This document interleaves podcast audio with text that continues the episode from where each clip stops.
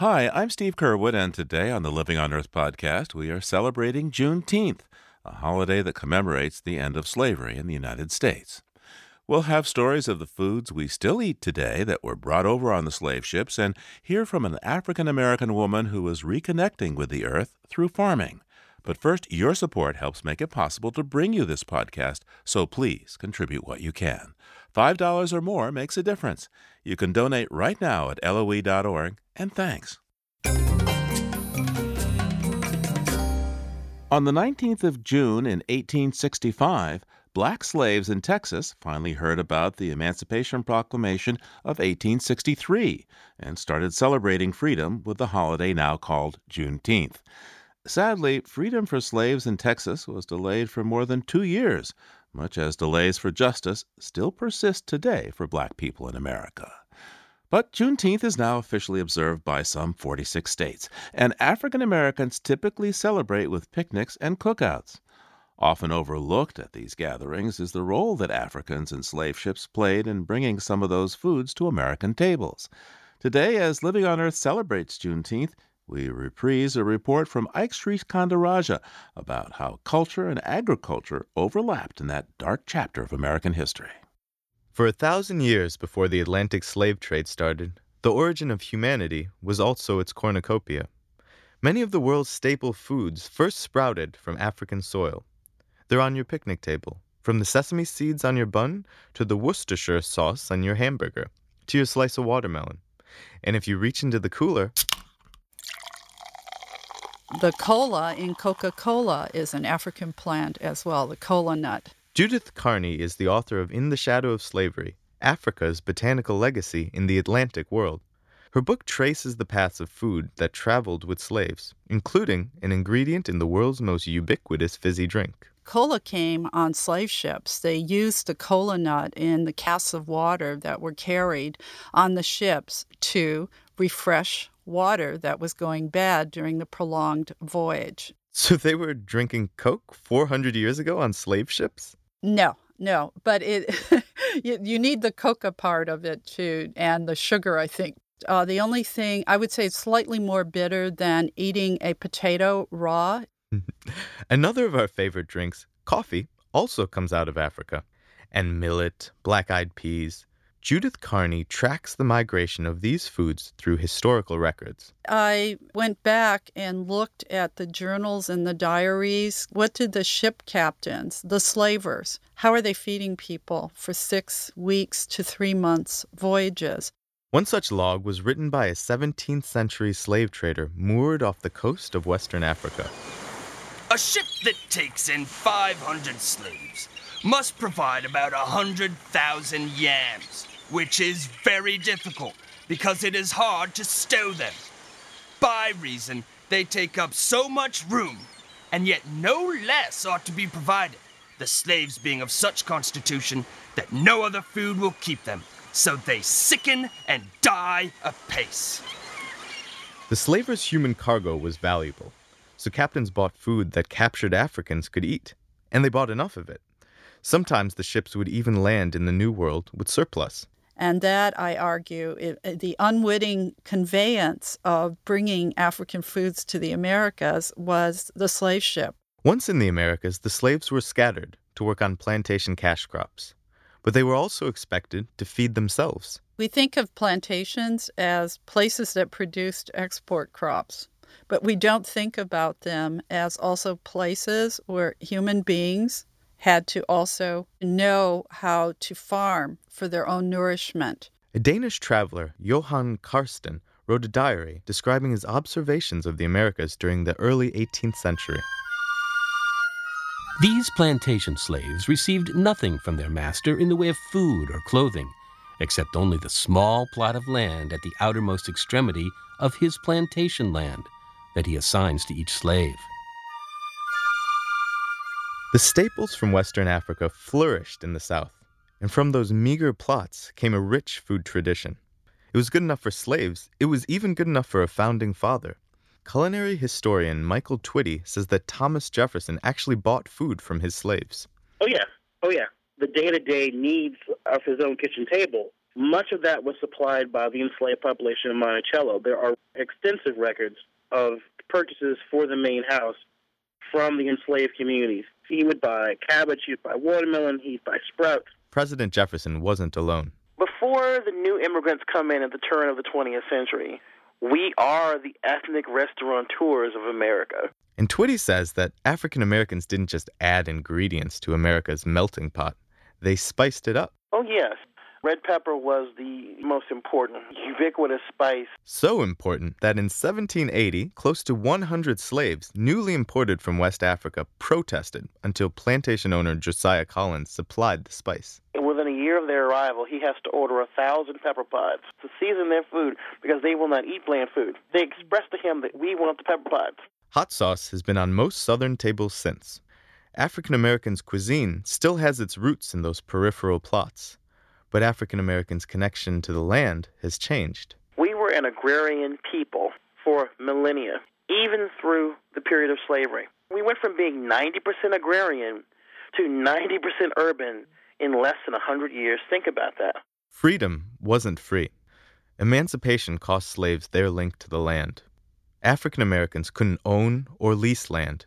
Their only option was punitive sharecropping. All that oppression hurt us in the long run because it divorced us from the land, it divorced us from nature. And through food, we can reconnect with that and begin to repair those links. That's part of Michael Twitty's mission. He works to bridge that gap. He's put together the African American Heritage Seed Collection. It offers heirloom seeds to today's gardeners. To see an okra plant that you know was growing in the gardens of the people who worked at Mount Vernon and Monticello. To see a kind of rice grown in the rice plantations of 17th century South Carolina. It gives you the sense of such connection because I always tell people, you know, my own little corny saying, but growing history is knowing history. And knowing history can turn your bowl of gumbo into a portal back through time.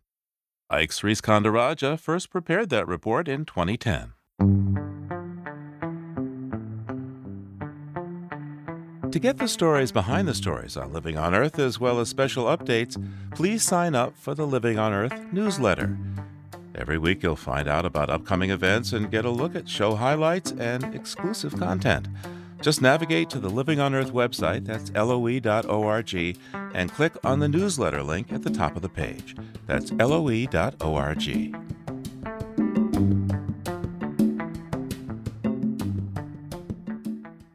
Leah Penniman is an activist working toward environmental, racial, and food justice through her work at Soul Fire Farm, a collective of 10 black, brown, and Jewish farmers.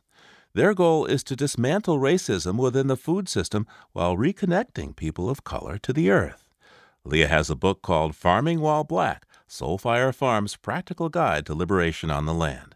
In it, she describes her journey as a woman of color reclaiming her space in the agricultural world while providing a comprehensive guide for others who may want to follow her path. Welcome to the show, Leah. Thanks so much for having me. Tell me a little bit about your journey falling in love with nature and farming and, and how it has led you to create your book, Farming While Black.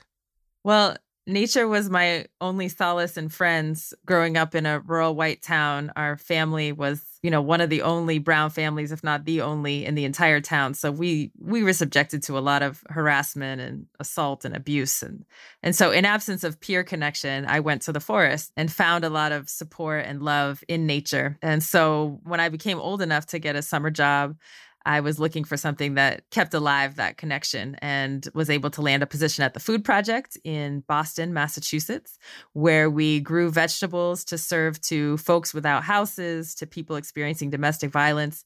And there was some so good about that elegant simplicity of planting and harvesting and providing for the community that was the antidote I needed to all the confusion of of the teenage years. So I've been farming ever since.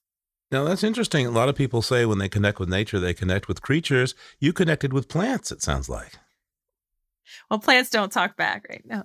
No, I feel I feel connected to um, the whole ecosystem, but the plants are incredible. They have these secret lives that we can't see or even imagine. So take for example the trees of the forest, right? There's a underground network of mycelium that connects their roots, and they're able to pass messages and warnings. They pass sugars and minerals to each other through this underground network. and they collaborate across species, across family.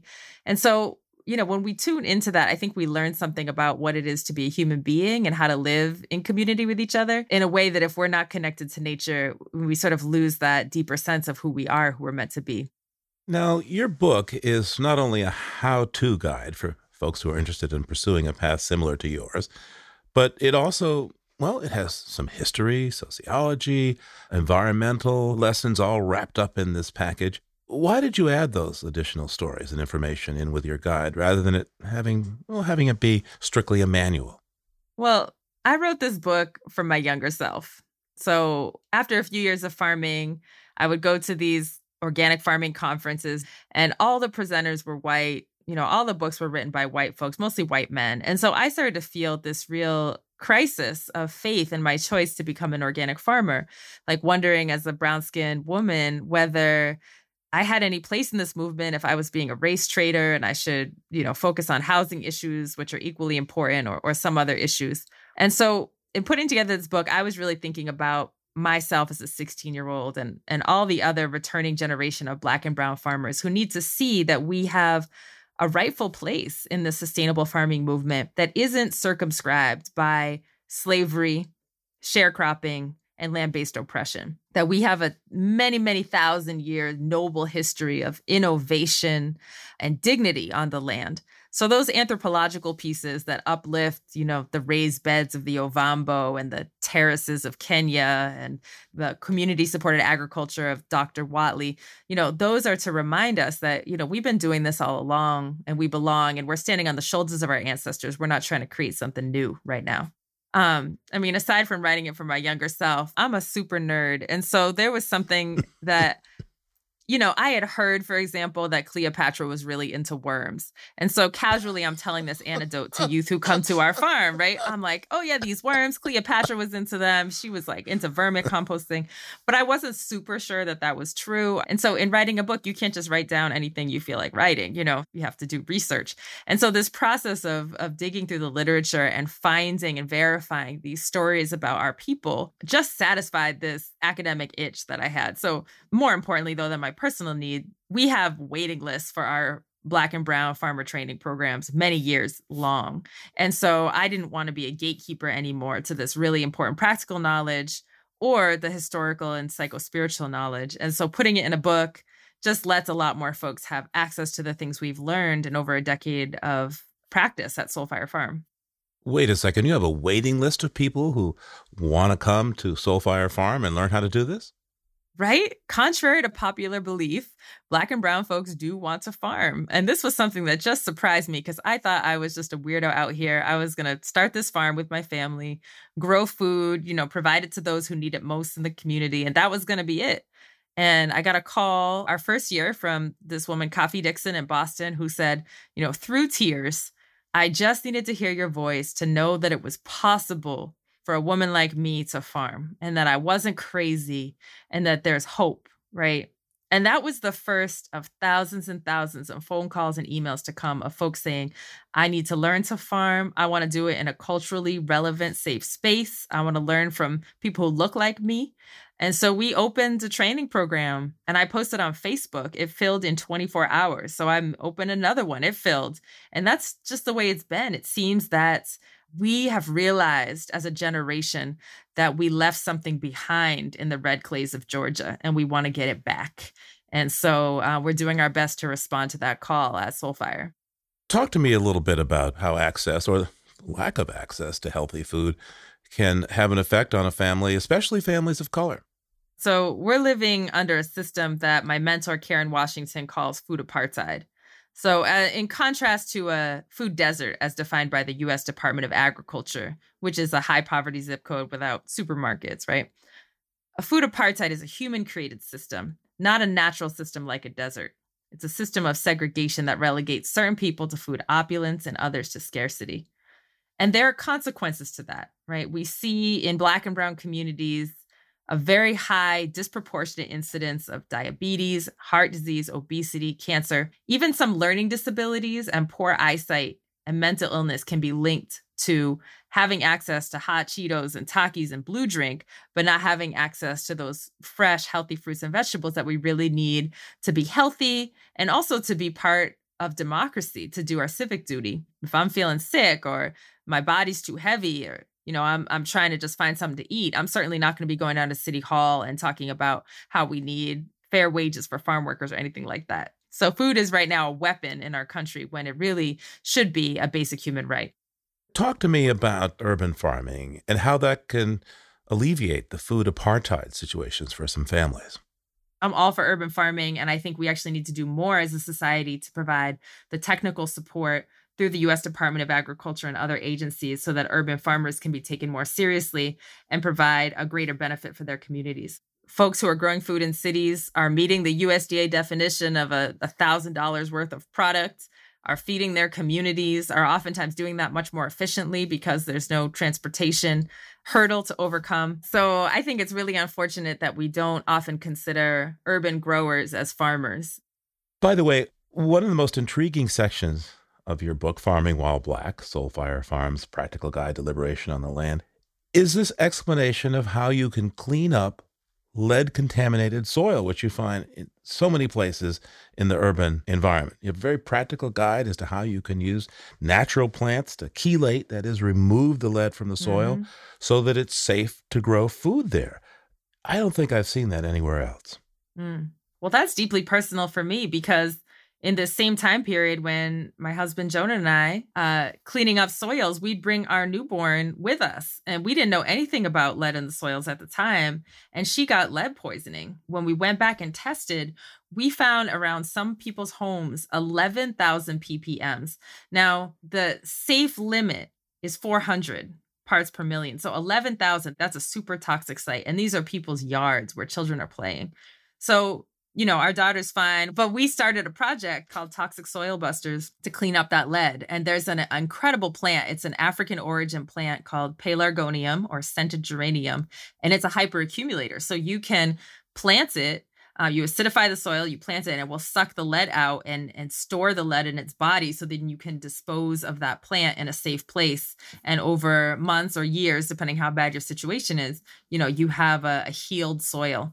And that's so important because, you know, as black and brown folks, as poor folks, oftentimes we don't have access to prime bottomlands soil. And so that doesn't mean actually giving up on the earth or giving up on self sufficiency. We have to be able to restore degraded and marginal lands. You know, sometimes the sciences, especially that love of nature and the environment and pursuing a career in those fields, can seem, well, rather taboo for people of color. Why do you think that is, and and how do you think your your book responds to this? It's heartbreaking for me, though not surprising, because what it really speaks to is the depth of the inherited trauma from the centuries of slavery, sharecropping, and tenant farming to the point where just seeing a plant or seeing the soil is going to be a triggering experience for a lot of folks. You know, look at nature for really what it is. It's the scene of the crime, right? The nature is the scene of the crime, but she's not actually the crime. The way we try to address that is, well, a couple ways. One is to, again, reach back beyond those 500 years to the 10,000 years of, of noble history on land and revive those stories and live into those stories. But it's also to confront the trauma head on. In your view, what have people of color lost by not having the farm as a possible place of family refuge? I was talking to an elder friend of mine, Donald Halfkenny, who is a civil rights veteran and was telling me stories about his time during Freedom Summer registering people to vote in the South. And he was saying that, you know, they all stayed on Black farms, all these activists, and they were protected. The farmers, to prevent night riders from coming and attacking the activists, would cut down trees and put barriers across the only road that got you out to these rural areas to slow down or just to impede um, members of the Ku Klux Klan. All the meetings, if they if you need your shoes fixed, you needed a meal, it was the black farmers. And and Mr. Halfkenny was saying that you know, this was a clandestine network too, because then you'd see these same people that put you up in town the next day and they'd act like they didn't know you because they also had to protect their own safety. And so I think about that a lot that there really would be no civil rights movements without Black farmers. And what do you think people of color lost when we lost contact with the land? Certainly not all folks of color, right? Right now, about 85% of our food in this country is grown by brown skinned people who speak Spanish. And there's a whole history to why that is. But I would say, particularly for Black folks after the Great Migration, when six million of us, you know, fled the racial terrorism of the South, I think we did leave behind a little piece of ourselves. And you know, it's a belief in West African cosmology that our ancestors exist below the earth and below the waters. And by having contact with the earth, we receive their wisdom and guidance. And with the layers of pavement and steel and glass, of the skyscrapers, it's harder to feel that contact. It's harder to have the generational wisdom. So, my personal belief is that many of us go around with this nagging sense of emptiness that we can't quite name and when folks come to Soul Fire and get their feet back on the earth, what I hear time and again is I'm remembering things I didn't know that I forgot. When we own lands, we also have power. We have autonomy. We have agency. When we depend on a system that hates us for our basic rights, our basic needs, we depend on a system that hates us for our food, our shelter, our meeting space, we're always in some way going to be beholden to that system. And so it limits our ability to resist. You know, folks half joking, but maybe not, are always saying, well, thank God we have Soul Fire because when Armageddon comes or when such and such, we have a place to go and there'll be food and there'll be safety. Leah, how can farming and food be a healing and culturally restorative process for someone? Hmm. You know, so often as Black Americans, we're fed this myth that we don't have any culture, it was all lost in the transatlantic slave trade. We have no language, you know, we don't have a religion. So we just need to try to emulate the ways of Europeans. And, and the better we get at it, you know, the higher status we gain. And in using food and land as tools, we reconnect to a different uh, meter stick of success and belonging. And it's one that comes from our people. I mean, for example, just the other day, we're harvesting squash that we grew ourselves squash seed was a gift from the Taino people to the enslaved Black people of Haiti in exchange for the seed that we brought over hidden in our braids, which was the cowpea or the black eyed pea.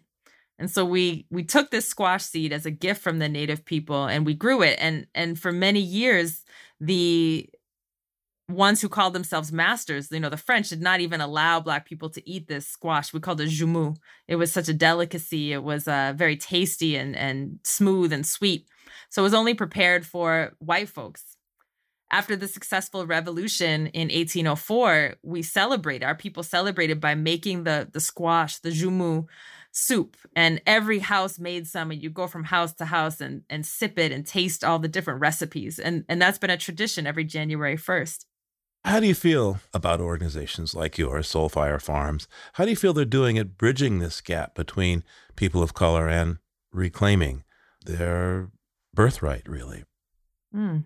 How are we doing? I mean, I don't know if it's really for me to say because I I feel like we're in service to our ancestors and to our community. And so everything we do is because we've been asked to do it. But you know, I can say for sure that everyone who's gone through our program has talked in some way about this being what it would feel like if we were free, about this being a calling home to not settling anymore for being less than our full selves, for this being a, a healing and repurposing. And we have, you know, last time we did a survey, you know, 86% of folks who graduated from our program have continued the work. So they're they're growing food or they're organizing for food justice. And that means the world to me because I really want to be not so much to expand and grow up as an organization, but really more like mycelium to grow out and figure out how to feed our alumni and other folks in the community who are doing projects that meet their local needs. And, you know,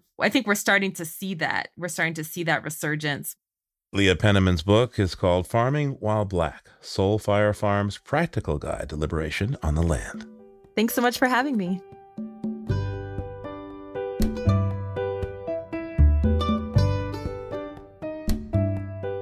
Living on Earth is produced by the World Media Foundation. Our crew includes Naomi Arenberg, Bobby Bascomb, Paloma Beltran, Thurston Briscoe, Jenni Doering, Jay Feinstein, Ann Flaherty, Don Lyman, Mark Seth Lender, Isaac Merson, Aynsley O'Neill, Jake Rego, Corey Suzuki, and Yolanda Omari. Tom Tiger engineered our show. Allison Dean composed our themes. You can hear us anytime at loe.org, Apple Podcasts, and Google Podcasts. And like us, please, on our Facebook page, Living on Earth. We tweet from at Living on Earth and find us on Instagram at Living on Earth Radio. I'm Steve Curwood. Thanks for listening and happy Juneteenth. Support for Living on Earth comes from Sailors for the Sea and Oceana, helping boaters race clean, sail green, and protect the seas they love. More information at sailorsforthesea.org. P